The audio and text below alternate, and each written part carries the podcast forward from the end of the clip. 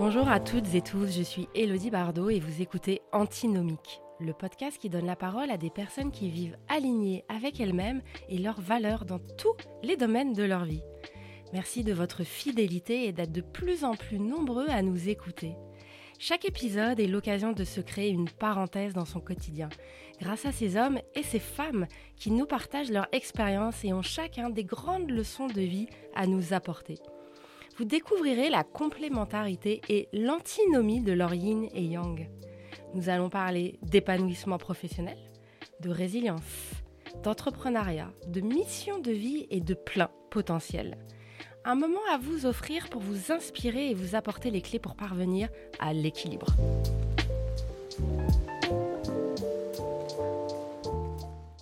Bonjour à tous, pour ce nouvel épisode de podcast, nous recevons aujourd'hui Cécile Flora qui a 35 ans, vit à Annecy et en couple.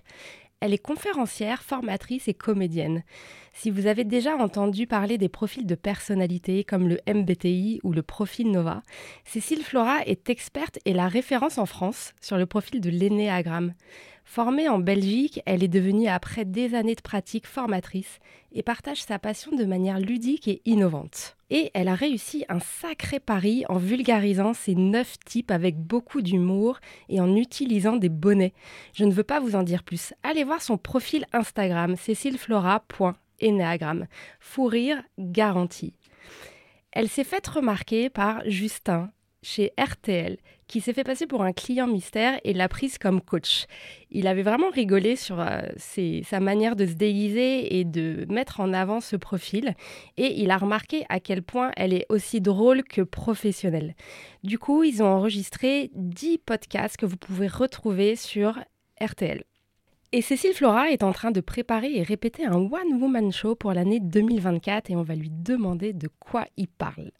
Bonjour Cécile Flora. Bonjour Elodie et merci de m'accueillir pour ce podcast. Comme première question, j'ai envie de te demander qu'est-ce que c'est l'énéagramme? Alors l'énéagramme, c'est une figure à 9 points qui cartographie du coup 9 dynamiques de personnalité. Et j'ai envie de te dire, c'est même encore plus complexe parce qu'il y a aussi trois sous-types et donc on arrive à 27 dynamiques de personnalité.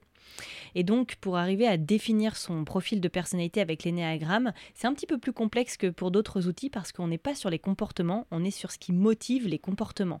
Et donc, l'idée, quand on va définir son profil de personnalité, c'est de surtout pas aller faire des tests sur Internet. voilà, je le, je le, dis parce que souvent, en fait, on va aller faire des tests qui posent des questions basées sur les comportements et puis on va pas arriver au bon résultat.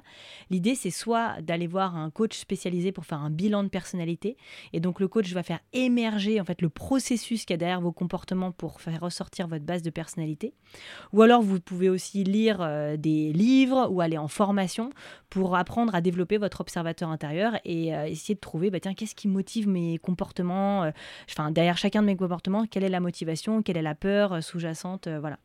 Donc je vous invite vraiment à évidemment le faire avec des professionnels parce que c'est comme ça que vous allez pouvoir vraiment cartographier et avoir toute la finesse et les subtilités de votre profil énéagramme. Pour démarrer, je voulais que tu nous parles un peu de cette formation en Belgique.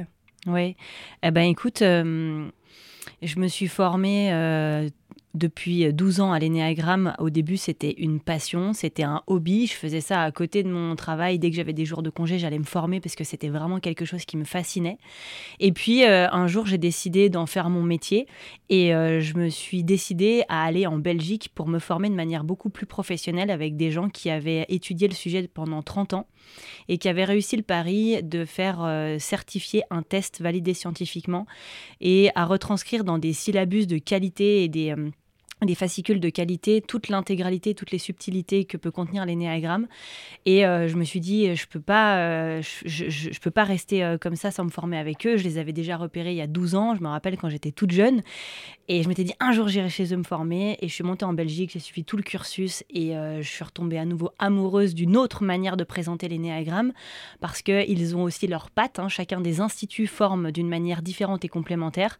Et je me suis beaucoup retrouvée dans leur manière d'enseigner l'énéagramme. Et euh, du coup, bah voilà, euh, c'est aujourd'hui avec énormément de plaisir que je travaille avec leurs fascicules, avec leurs tests.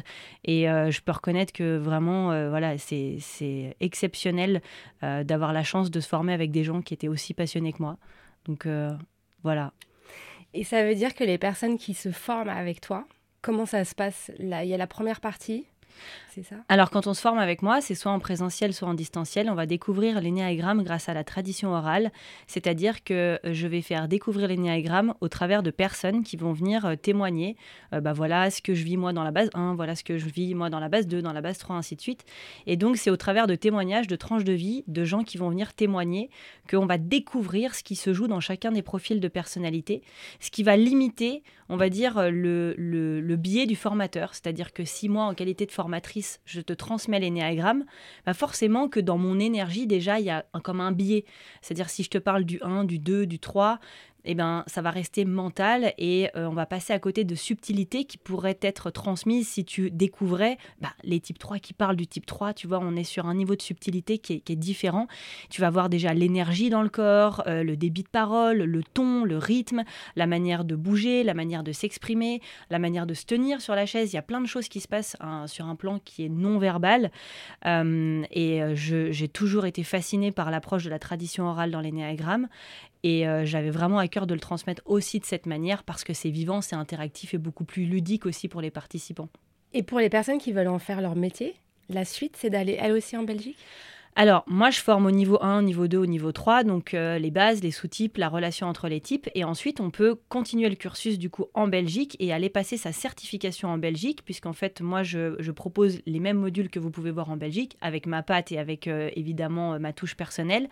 Et tu peux aller te certifier. Ensuite, tu fais une formation de formateur énéagramme. Et ensuite, tu peux à nouveau soit le transmettre, soit coacher avec l'énéagramme. Et dans ce cas-là, il faut faire une certification de coaching spécialisée avec l'énéagramme. Donc, pour accéder à, à vraiment cette expertise euh, mm. qui, qui, vient de Belgique, le, de commencer avec toi, c'est euh, le, parcours idéal du coup pour les personnes en France. Oui, après on peut avoir euh, fait comme moi j'ai fait, c'est-à-dire un parcours un peu hybride, c'est de former en Suisse, en France, à Paris, etc., dans différents modules, avoir pris un petit peu partout, avoir un, on va dire une, palette de, de, formations différentes et complémentaires, et puis terminer sur une certification.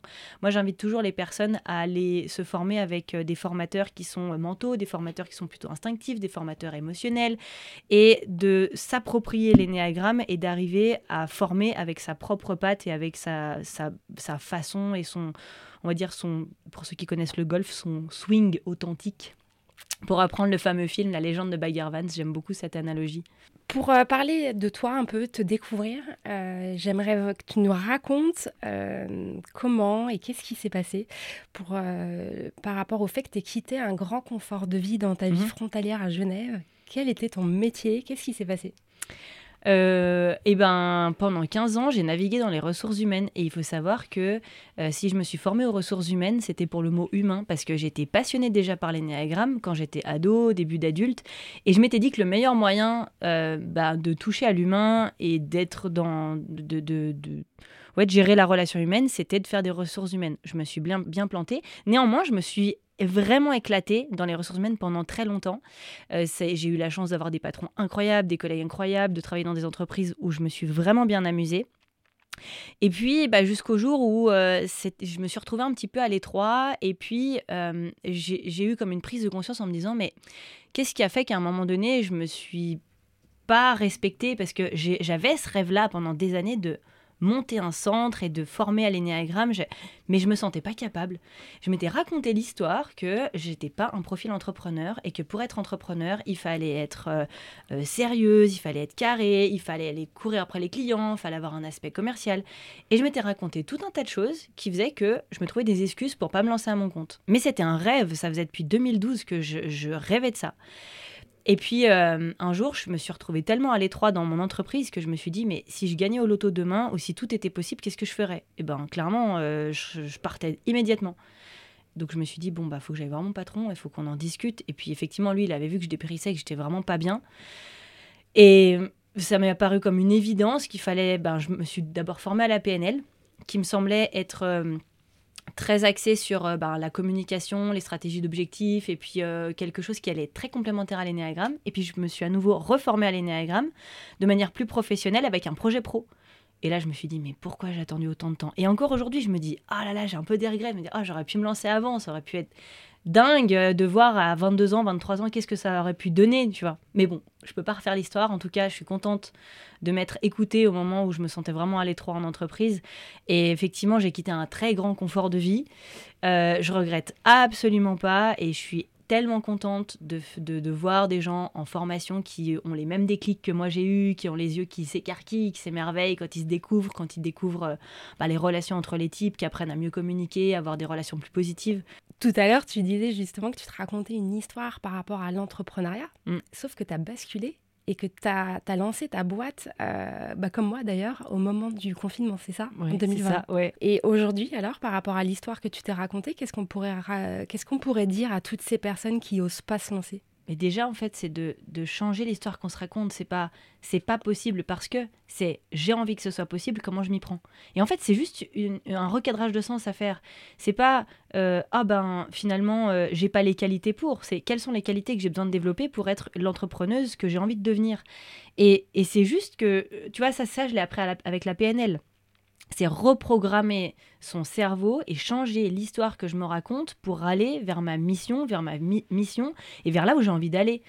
Et ce qui est très très drôle, c'est que j'ai fait le profil Nova avec euh, ton équipe et ils m'ont révélé que j'avais le profil type de l'entrepreneur et je suis tombée de ma chaise parce que je me dis mais si on m'avait dit ça avant, si j'avais rencontré quelqu'un comme toi avant, bah peut-être que ça m'aurait mis un coup de pied aux fesses et que j'aurais utilisé cet argument comme ok maintenant t'as plus d'excuses tu es obligé d'y aller en fait, tu as le profil pour, donc go.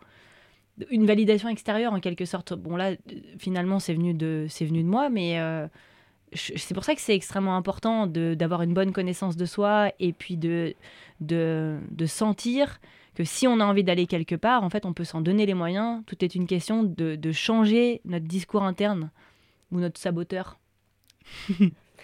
Euh, c'est fou cette histoire de validation externe. Et nous, dans le bilan de compétences qu'on propose avec la, méthode cohérence, bah, comme tu l'as fait, euh, on propose le profil Nova mm. à toutes les personnes. Et c'est incroyable parce qu'en fait, tout ce qu'on leur dit, le profil qui ressort, tu as raison. Il y en a, ils ont ce profil entrepreneur. Il y en a, ils ont ce profil thérapeute ou euh, commercial ou autre. Euh, et tout ça, en fait, on leur confirme. C'est écrit noir sur, noir sur blanc. Et ça leur fait un bien fou. Et là, on a l'impression qu'ils ouvrent une porte, qu'ils la passent. Mm. Alors qu'en fait, tout était en eux. Nous, on n'a rien fait. Oui, effectivement.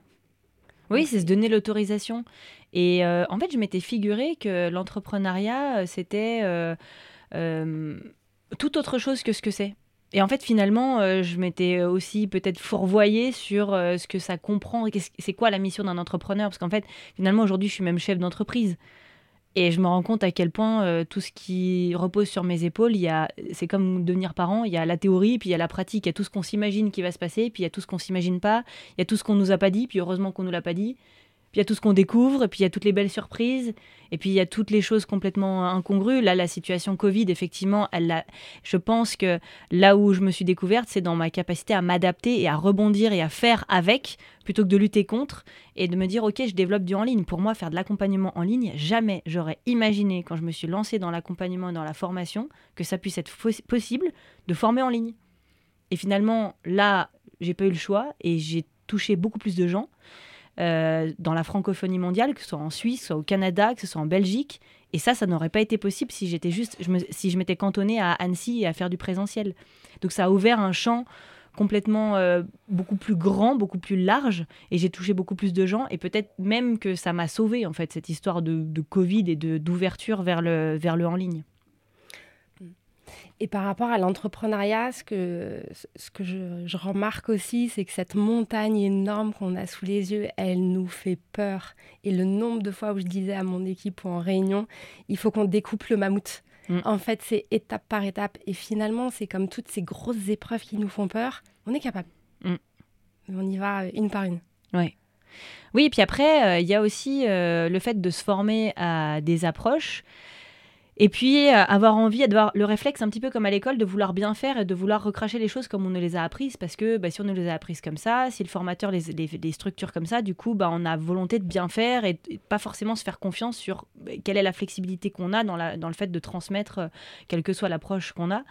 Et, hum, et c'est un petit peu l'écueil dans lequel je suis tombée au début, c'est de vouloir transmettre l'énéagramme d'une manière, euh, j'ai envie de dire, sérieuse et conventionnelle et moi-même, je me suis ennuyée. Et je me suis rendu compte que très souvent, après, j'ai fait une école de marketing que tu connais, l'Académie Zéro Limite, pour apprendre à me lancer sur les réseaux sociaux. C'est un des meilleurs investissements que j'ai jamais fait de ma vie. Et sauf qu'au début, ben, j'ai voulu appliquer les techniques de manière assez conventionnelle jusqu'à ce que je m'ennuie et que moi-même, je me dis, mais non, ce qu'il faut comprendre, c'est le fond. C'est quoi le mindset d'un entrepreneur? Et concrètement, comment on se lance sur les réseaux sociaux en se respectant et en respectant sa patte et en, respectant qui on est. Parce que sinon, les gens, ce qu'ils veulent, c'est connecter à nous et à notre énergie. C'est pas tant le produit, en fait, finalement le, produit n'est que, euh, que euh, accessoire. Ce que veulent les gens, c'est effectivement vivre une transformation, vivre une découverte, vivre un, voyage avec nous, avec notre énergie. Et donc, c'est ça qu'il faut transmettre. Et donc, pour le transmettre, il faut se respecter et s'autoriser à être pleinement euh, soit, alors moi je dis bordéliquement authentique. Et c'est effectivement, tu l'as dit tout à l'heure, au moment où j'ai mis des bonnets, où j'ai décidé de populariser l'outil, de le rendre plus accessible, de dépoussiérer un peu le monde de l'énéagramme et de la connaissance de soi, que tout s'est complètement ouvert et que j'ai commencé à vraiment avoir un business qui, qui, qui, qui s'est mis à fleurir. Et c'est incroyable parce que c'est, euh, aussi euh, ce que j'ai découvert ces dernières années. À chaque fois que j'essaye de rester dans les cases euh, du centre de formation, du bilan de compétences, etc., moi, j'aime pas c'est pas moi. Mm. Et à chaque fois que je m'autorise à, sortir de ça, euh, c'est là effectivement où euh, en fait on, on, va toucher les, les, gens et ils, vont, euh, ils vont être attirés à nous, à ce qu'on propose. Oui, exactement. Oui, parce qu'en fait, euh, il y a une question qu'on doit se poser, c'est euh, quelles sont les deux qualités que les gens nous reconnaissent et quelles seraient les deux choses pour lesquelles ils pourraient compter sur nous de manière inconditionnelle. Et là, généralement, on recueille pas mal d'informations en se disant, ok, finalement, il y a quelque chose que je fais tellement bien, mais c'est tellement moi que je me rends pas compte que c'est un plus et que c'est, ça mon, mon truc, le truc pour lequel les gens viennent me voir. Par exemple, moi, ce qui est ressorti peut-être 20 fois, c'était l'énergie.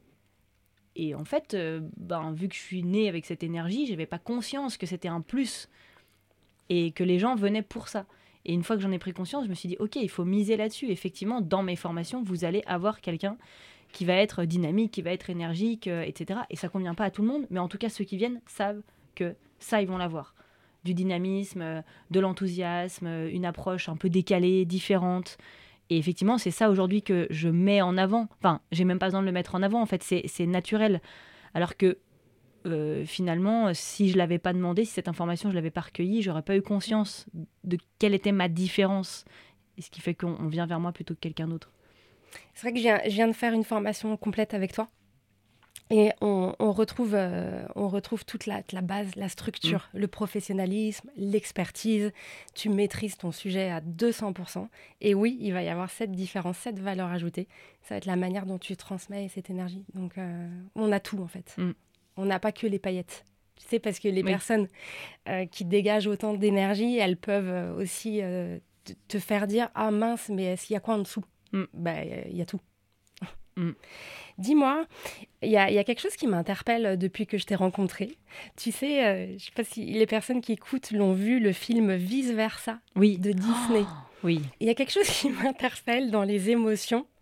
Tu sais, le personnage principal, entre guillemets, la joie. Oui. Tu me fais penser à elle. Du coup, j'avais envie de te demander, est-ce que finalement, à ta naissance, tu sais, c'est comme les schtroumpfs où on t'a dit Toi, tu seras la schtroumpfette joyeuse? Alors, est-ce qu'on me l'a dit? Non. Est-ce que c'est ce que j'ai compris? Oui. Euh, dans mon profil de personnalité, il y a une croyance euh, de base qui est euh, tu es responsable de ton propre bonheur. Ben, avec la peur qui va avec, la peur de s'ennuyer, la peur de manquer de plaisir, la peur de manquer de possibilités, la peur de l'enfermement. Donc fatalement, derrière, qu'est-ce que ça déclenche comme comportement? C'est le fait de maximiser les plaisirs et de se dire, je garde un maximum d'options ouvertes et j'ai envie de m'amuser et du coup, je valorise l'enthousiasme, etc. Et donc effectivement, c'est rigolo que tu t'abordes ça puisque je vais faire un post Instagram sur vice versa euh, le courant du mois prochain. Et notamment, elles sont toutes dans un profil Enneagram différent. Et effectivement, joie est une profil 7. C'est sûr. Avec évidemment les, le pendant qu'on connaît aussi au profil 7, qui est le fait de mettre dans l'ombre la tristesse et les émotions négatives. Et d'ailleurs, on le voit dans ce dessin animé. Euh, je sais plus comment elle s'appelle, Tristesse. Euh, elle a un petit prénom. Non, Parce que je l'ai revue il y a pas longtemps. Elle a pas de prénom? Alors elle s'appelle Tristesse. tristesse. Tristesse. Et à un moment donné, elle lui dit Demain, c'est la rentrée de Riley et tu n'as pas le droit d'être là. Tu vas rester dans ce tout petit rond. Et donc, effectivement, on- ce, ce dessin animé, il illustre aussi parfaitement les zones d'ombre. Si je suis, si je valorise la tristesse comme étant une émotion beaucoup plus noble, parce que c'est, il y a de la beauté à être triste. Du coup, en fait, la joie, je le vois comme quelque chose de superficiel. Quand je suis quelqu'un qui me met beaucoup en colère, qui est beaucoup dans l'action, et on peut relayer ça avec les couleurs aussi du profil Nova d'ailleurs. Du coup, forcément, les gens qui sont plus lents, qui sont plus dans la prise de recul, qui sont plus, euh, plus dans l'analyse, bah, du coup, je vais les juger comme étant euh, bah. Les gens qui sont très joyeux bah, vont du coup avoir du mal avec la tristesse et vont juger les gens qui sont dans la tristesse en disant Oh là là, mon Dieu, ils sont dans les émotions négatives, alors que c'est pas des émotions négatives, tout ont besoin de coexister. Et ce dessin animé, je trouve qu'il illustre parfaitement ce qui peut se passer dans certaines bases énéagrammes. Donc évidemment, j'ai envie de dire caricaturé, oui et non, parce qu'il y a aussi des gens comme ça qu'on connaît dans la vie de tous les jours. On a tous eu des moments aussi comme ça, où en, en résistant à quelque chose, en fait, c'est devenu encore pire, plutôt que de l'accueillir et de se laisser traverser par cet état d'âme. Et effectivement, là, il y a une suite qui va sortir, et j'ai très hâte d'aller le voir, parce que c'est vraiment une vraie révolution, ce dessin animé. C'était un des premiers, en fait, qui, on va dire, dessin animé très développement personnel, euh, enfin, ouvertement développement personnel. Je, je, je m'en sers aussi beaucoup, je l'utilise quand euh, je fais des cours sur euh, la gestion des émotions. Mm. Et, euh, et typiquement, si, si je parle de, de mon parcours personnel, parce qu'on a le même profil, je pense que ça a été un enjeu dans ma vie, Mm. c'est d'accepter ces moments où ça va pas. Mm. de tristesse ou autre. Et que j'ai dû me faire aussi accompagner. Et à un moment, la personne elle me dit, il faut que tu acceptes et il faut que tu oses pleurer et aussi devant tes enfants. Parce que finalement, je montrais cette image-là euh, de la Wonder Woman, mais il faut aussi leur montrer l'exemple et savoir... euh, savoir extérioriser en fait ses émotions. Et, euh, et je trouve que ce dessin animé, il est extraordinaire pour ça, et que le rôle de tristesse, il est puissant, puisqu'il montre en fait de, de sortir son émotion, et après ça va mieux. Mm. Et là, c'est vraiment, j'ai beaucoup de clients que j'accompagne en ce moment, et c'est l'exercice qu'ils font, et ils le voient. Mm. Vas-y, autorise-toi. Et qu'est-ce qui se passe? Parce qu'en fait, tu as peur de lâcher. En fait, ça va beaucoup mieux, c'est comme une vague. Mm. Dis-moi, j'ai été surprise euh, par euh, ce profil énéagramme, en fait, par la formation que j'ai fait avec toi, parce que euh, j'aime pas les cases, comme tu le sais. Et c'est pour ça aussi que je travaille avec le profil Nova. C'est qu'il n'y a pas de cases. Il y a des nuances de couleurs, des nuances de motivation, et l'une influence l'autre, etc. Donc, comme j'aime pas les cases, c'était parfait et on travaille très bien avec. Et je pense que la formation Enneagram, c'est la, là la dernière que j'ai faite. J'en avais fait huit avant. Mhm. Et j'ai attendu jusqu'à en fait, ce que je te rencontre, parce que j'avais peur que ce soit des cases. Tu sais, un peu comme Mhm. le MBTI, Oui. où je trouve que c'est très, euh, sûr, euh, oui. très standardisé. Mhm. Et ce que j'ai découvert avec toi, en fait, dans cette formation, c'est que c'est beaucoup plus complexe que ça. C'est que oui, il y a des personnalités, mais dedans, en fait, il y a plein de nuances. Et ce qui est fou, et c'est ça que je voudrais que tu nous parles, que les gens comprennent, c'est ces sous-types aussi. Mhm. Donc, je te laisse nous, nous parler un peu de ça. Alors moi j'adore cette question sur les cases, mais je te jure c'est une de mes questions préférées parce qu'en fait souvent je dis aux gens mais en fait l'énéagramme il fait que cartographier l'existant en fait simplement. Et hum, déjà quand on parle de quelqu'un, on utilise des adjectifs qualificatifs pour qualifier quelqu'un de toute façon. Ah cette personne qui est trop gentille, cette personne qui est serviable, cette personne qui est voilà. Et en fait l'énéagramme ne fait que cartographier ce qui existe déjà et nous permet bien du coup au contraire de sortir de cet enfermement et de sortir de ce carcan dans lequel on s'est mis et qui ne nous rend absolument pas libres. Puisqu'en fait, si je vois le monde au travers de, je vais reprendre le type 7, euh, le monde est fait de plein d'enfermements et privations de liberté, donc ouvrons les possibles et amusons-nous. En fait, euh, je suis juste dans l'illusion d'être libre en créant sans arrêt des ouvertures et, en laissant tout ouvert, mais je suis absolument pas libre. Et à partir du moment où je me rends compte de cette peur qui euh, va générer, en fait, c'est-à-dire que j'ai peur d'être enfermée, donc du coup, je vais avoir des comportements euh, de sans arrêt de laisser le, le- champ des possibles ouvert. Et donc finalement, le fait d'aller rencontrer son profil de personnalité, c'est aller s'ouvrir à comment je pourrais faire autrement, comment à quel point ça peut me limiter ce fonctionnement, comment, quel est ce, ce prisme, cette paire de lunettes au travers duquel je regarde le monde et qui est limitante, qui est limitante parce que si je choisis régulièrement de voir le monde au travers de ma paire de lunettes roses, je me prive de tout un tas de choses. On le voit dans Vice Versa, je vais reprendre cet exemple, Joy ne perçoit le monde qu'au travers de son prisme. Et à partir du moment où elle passe du temps avec tristesse, elle se rend compte aussi de l'intérêt de la tristesse.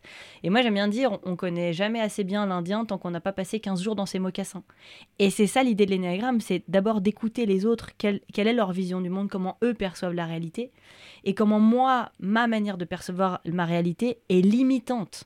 Et donc, du coup, comment je peux retrouver de la liberté en, en voyant à quel point ma peur et ma motivation de base me limitent dans mes choix, me limite dans... Euh, enfin, quel qu'il soit. Regarde, si je prends euh, la question que tu m'as posée par rapport à l'entrepreneuriat, j'avais imaginé que c'était limitant, que c'était sérieux, qu'il fallait faire comme ci, qu'il fallait faire comme ça. Et donc moi, mon besoin de liberté, il n'était pas du tout euh, respecté. Et donc j'étais aux prises avec mon mécanisme de personnalité, alors qu'aujourd'hui, je peux tout à fait recréer cette liberté de manière euh, complètement consciente. Et le but de l'énéagramme, c'est ouvrir son champ de conscience à ce qui se fait de différent et à quel point en fait ça me limite en fait. La boîte dans laquelle je suis depuis tout petit est limitante, j'y suis à l'étroit et comment avec l'énéagramme et une meilleure connaissance de moi, je peux sortir de cette boîte et apprendre à faire, agir, penser, ressentir différemment. Est-ce que tu pourrais nous, donner des, exemples euh, pratico-pratiques pour qu'on comprenne bien en fait euh, ce que c'est et ces visions différentes de chaque type? Oui.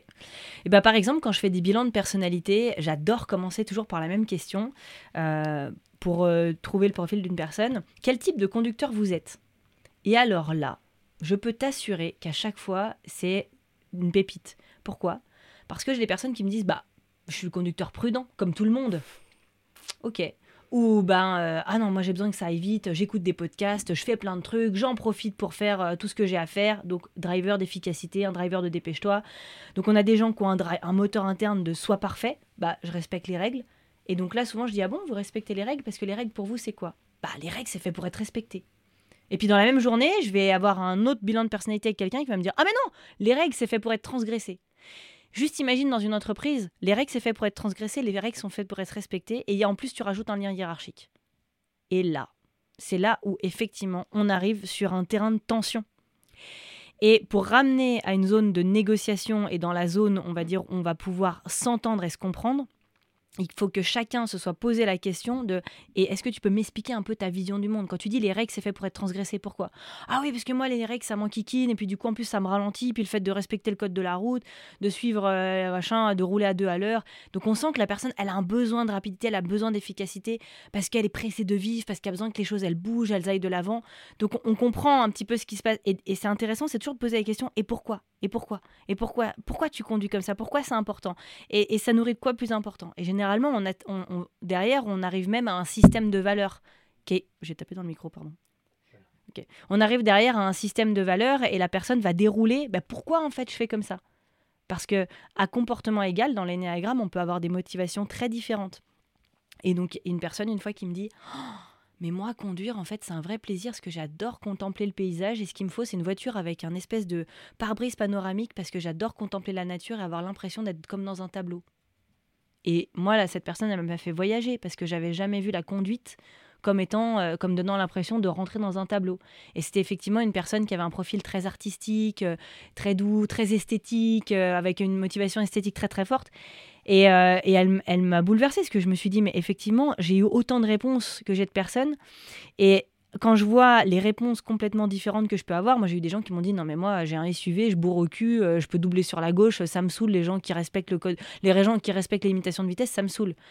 Ok, donc on sent que derrière il y a un gros besoin d'action, il y a un besoin de, que, les choses aillent vite, avancent, et on sent clairement que les personnes avec qui ils vont avoir des problèmes, c'est les personnes qui prennent leur temps et respectent les règles. Et il n'y a pas de vérité là-dedans. Il n'y en a pas un qui a plus raison que l'autre. Mais on peut voir à quel point ces deux personnes, si elles travaillent dans la même équipe, ça peut poser problème.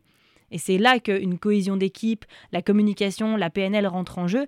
C'est de compléter une fois qu'on se connaît bien, c'est OK, comment on communique ensemble et comment on arrive sur un terrain de négociation pour que tu comprennes mon besoin, je comprenne ton besoin et on arrive à communiquer et à faire quelque chose, une relation pérenne, une relation positive et avoir des relations fluides.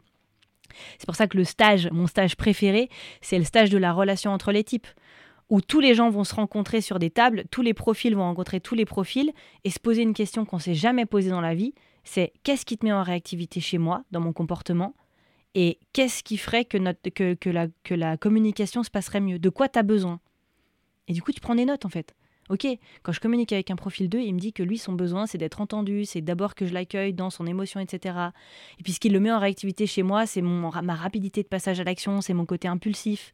Et du coup, peut-être que ça va mettre aussi à jour quelque chose que j'avais jamais forcément perçu de moi, parce qu'on peut avoir une, conscience partielle de comment on fonctionne, mais ce que les autres vont nous renvoyer va compléter cette vision et va faire en sorte qu'on après on va plus jamais être les mêmes parce que je mets de la lumière sur mon fonctionnement et à partir d'aujourd'hui je peux décider de faire différemment. L'idée c'est pas de changer, c'est d'évoluer vers des relations qui soient plus positives, plus pérennes et puis dans des échanges puisque tout le monde a une volonté enfin quand on pose la question d'entreprise, tout le monde a envie que ça se passe bien individuellement, tous les gens ont envie que ça se passe bien.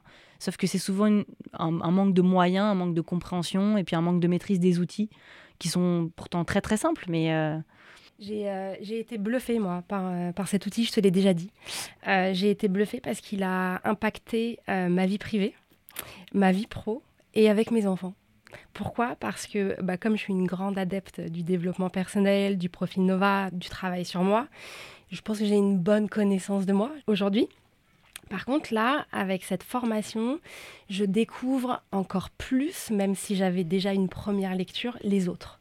Je découvre plus leur mode de fonctionnement et qu'en fait, il y a, des choses qui font, bah, c'est leur manière d'être et on peut pas changer. Tu as beau couper les, oreilles en pointe à un âne, t'en feras pas un cheval de course. Mhm. Et il y a des, des sous-titres qui sont apparus. Mm. Ça m'a sauvé une relation. Euh, avec mes enfants, je, c'est complètement différent. Là, je disais euh, au petit frère, non, il n'est pas là pour t'embêter, ton grand frère, pas du tout. Justement, il veut prendre, euh, il veut faire attention à toi, etc. Tu sais, on est dans ce mhm. côté un peu perfectionniste. En fait, ça, ça me permet d'avoir une nouvelle, vision et une nouvelle manière de gérer les conflits. Mhm. Dans mon travail, l'équipe que j'ai avec moi, je vois complètement maintenant le mode de fonctionnement de chacun. Mhm. Et des choses qui peuvent ne pas aller en fait du tout. Où je me dis, il y a une incompatibilité. Ou d'autres où je me dis, extraordinaire. C'est exactement de ça dont j'ai besoin demain. Mhm.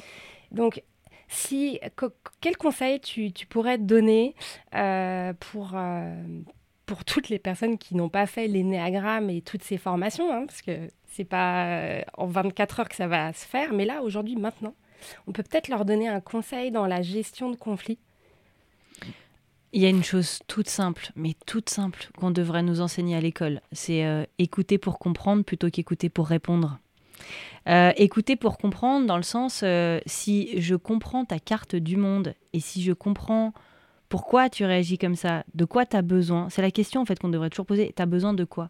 Quand tu me dis euh, oui, mais euh, tu es toujours en train euh, de me reprendre, quel est ton besoin? Bah, mon besoin, c'est que. Ben, c'est d'être entendu, ok? Et derrière ça, il y a quoi? Et quoi d'autre? Ben, c'est que tu me considères, ok. Et du coup, pour toi, être considéré, c'est quoi? Ben, que tu aies des marques d'attention. Ah, ok.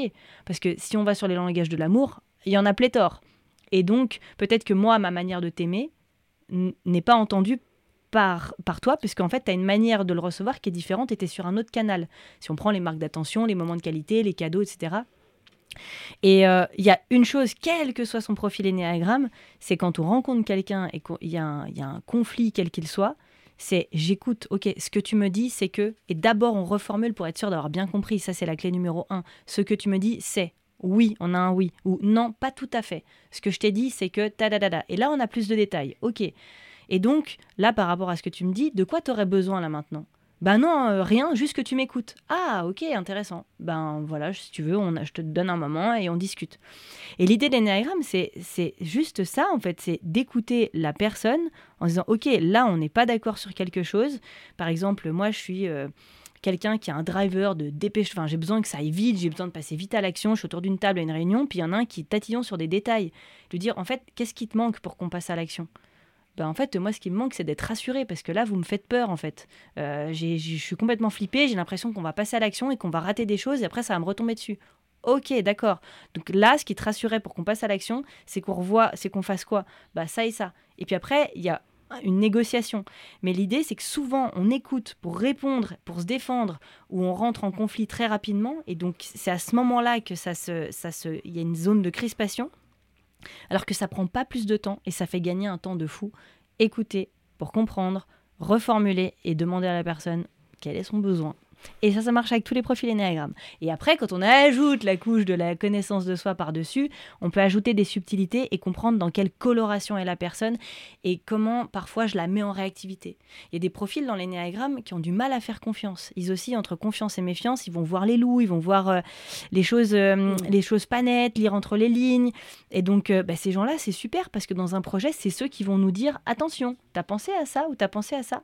Mais ceux qui aiment bien aller vite, bah, ils vont dire oh là là, c'est le tatillon de service. Ah bah lui, il va nous retarder dans le projet, etc. Bah ouais, il va peut-être nous retarder cinq minutes, mais il va peut-être nous faire gagner beaucoup de temps après.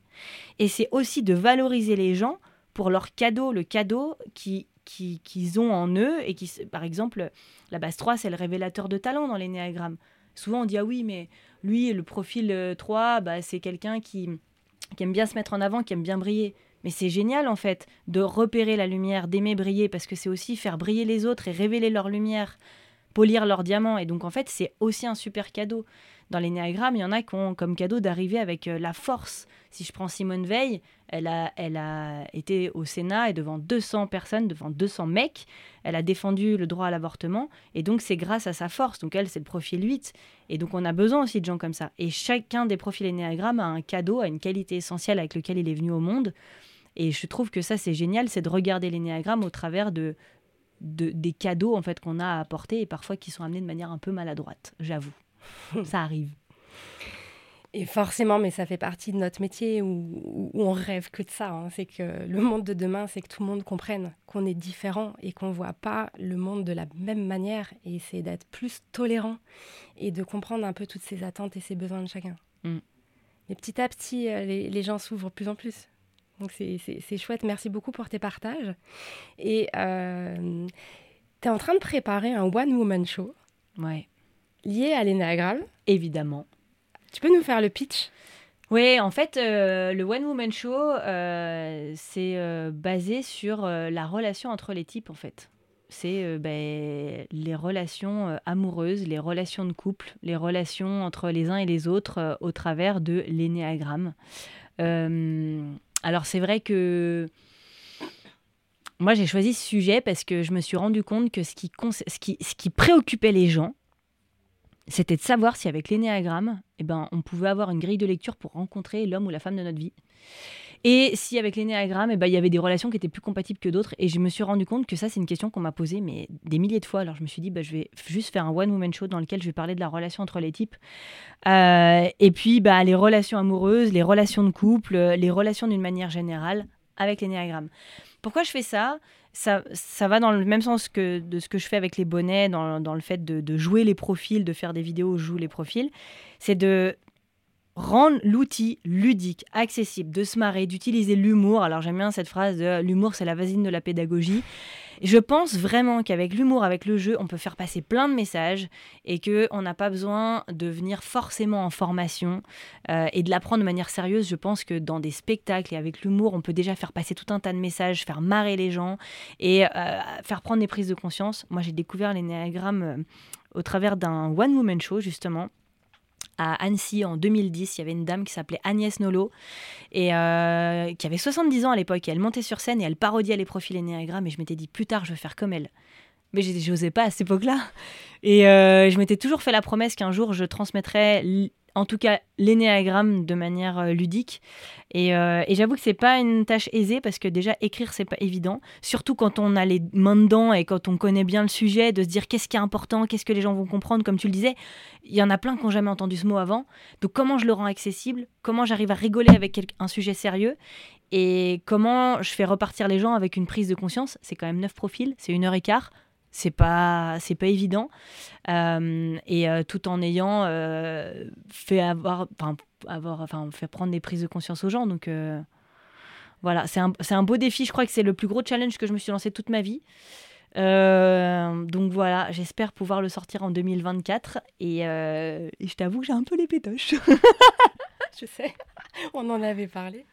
Parce qu'il faut... Qu'est-ce que tu as fait justement au niveau comédie? Tu es déjà monté sur scène Oui, pour des conférences, mais pour moi c'était trop sérieux.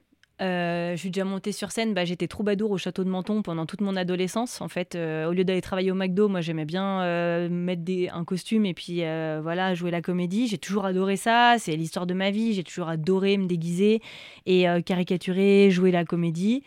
Donc ça c'est une chose, mais là ça touche aussi à un outil. Donc il y a vraiment la partie pédagogique. Enfin, c'est comme une conférence humoristique ou un one-woman show, ça dépend comment on décide de l'appeler. Mais euh, il y a un vrai enjeu pour moi parce que c'est quelque chose qui me touche tellement. J'ai tellement à cœur de, de, respecter et l'enseignement et de faire passer des messages et de pas décevoir le public. Et de... Il y a tellement d'enjeux dans cette chose-là qu'il faut pas que j'oublie de m'amuser, pas que j'oublie de créer un vrai lien avec les gens et que ça et qu'on s'amuse tous, parce que l'idée, c'est aussi de d'amener de l'autodérision et d'amener de la légèreté dans le fait d'apprendre à se connaître. Donc, euh, donc voilà, j'avoue que oui, les, les expériences que je fais sur les réseaux sociaux en ce moment, de publier des vidéos, ça me donne du, du, de la force, du courage, je me dis ok, les gens répondent positivement, donc ça c'est chouette. Et en même temps, il y a une attente, donc ça crée beaucoup d'enjeux.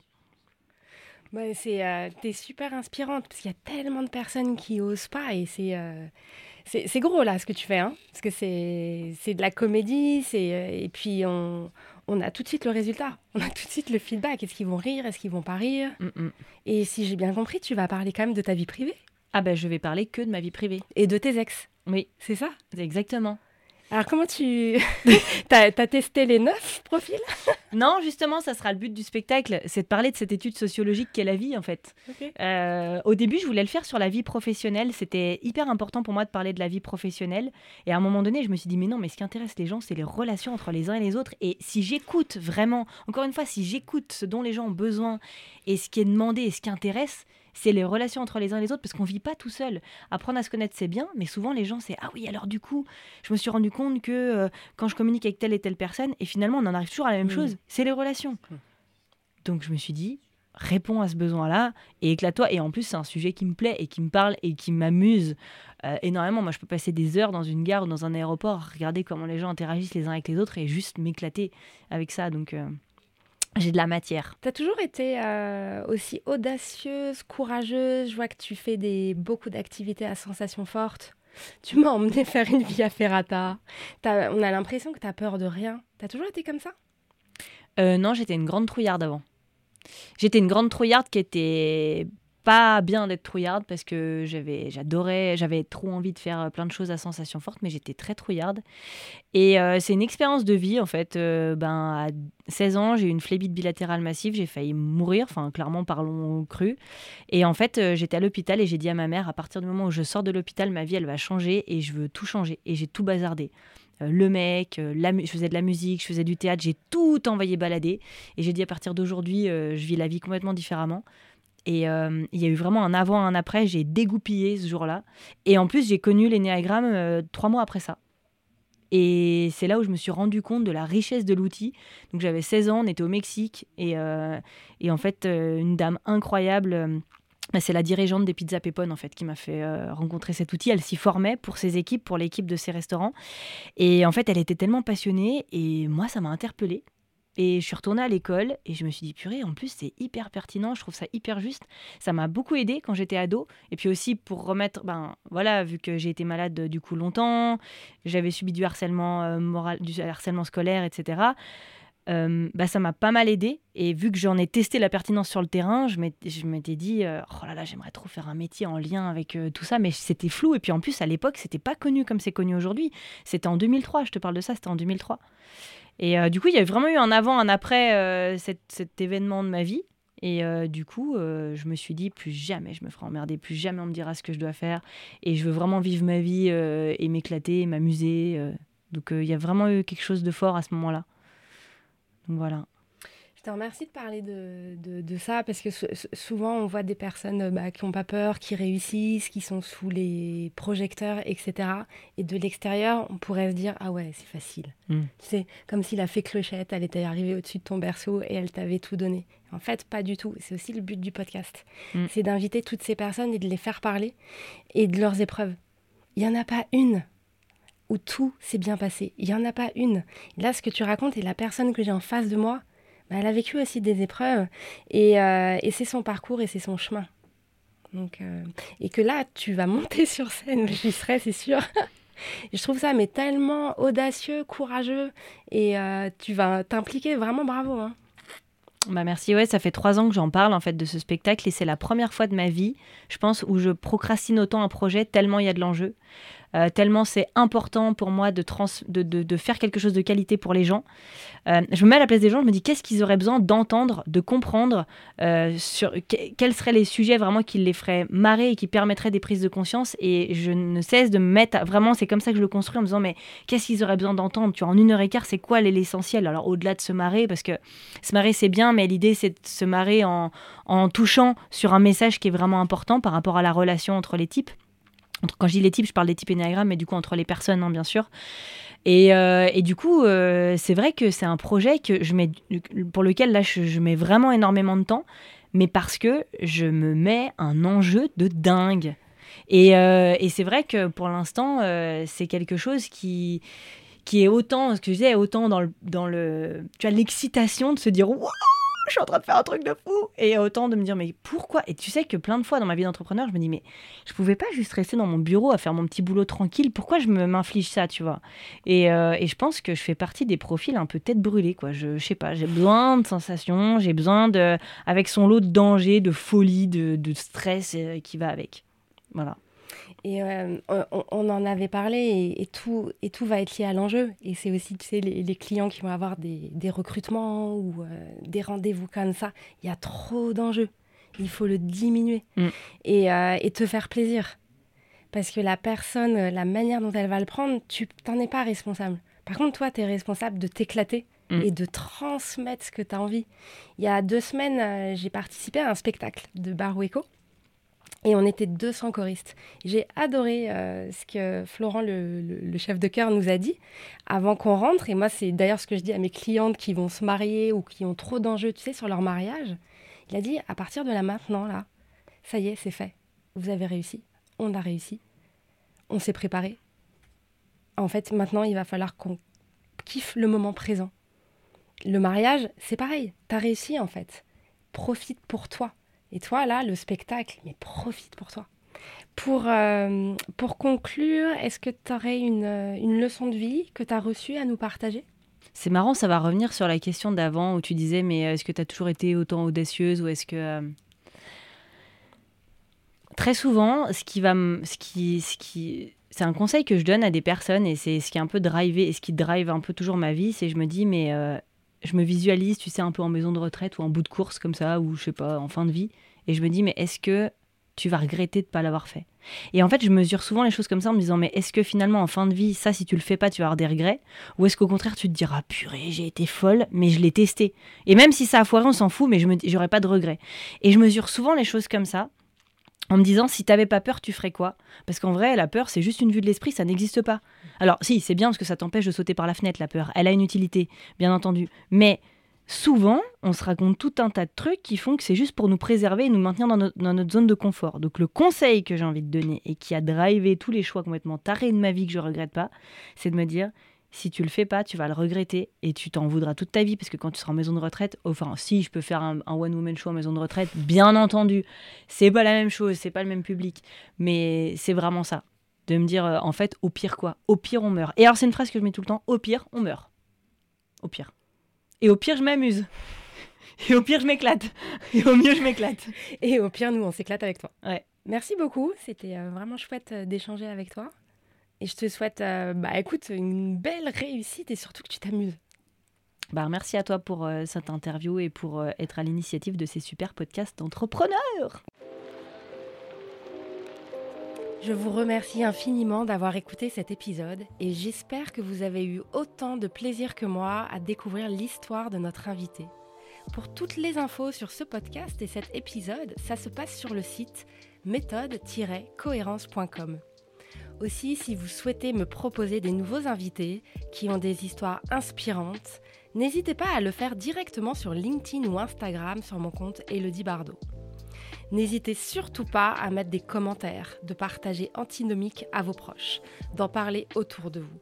C'est comme cela et grâce à vous que Antinomique durera encore très longtemps. Je vous dis à très vite pour le prochain épisode que j'ai hâte de vous partager. Mais d'ici là, je vous souhaite une très belle journée lumineuse et inspirante. Retrouvez-nous également sur toutes les plateformes habituelles des podcasts. Et un grand merci à Cyril Marie de Inspire Studio et son équipe qui coproduisent ce podcast avec moi.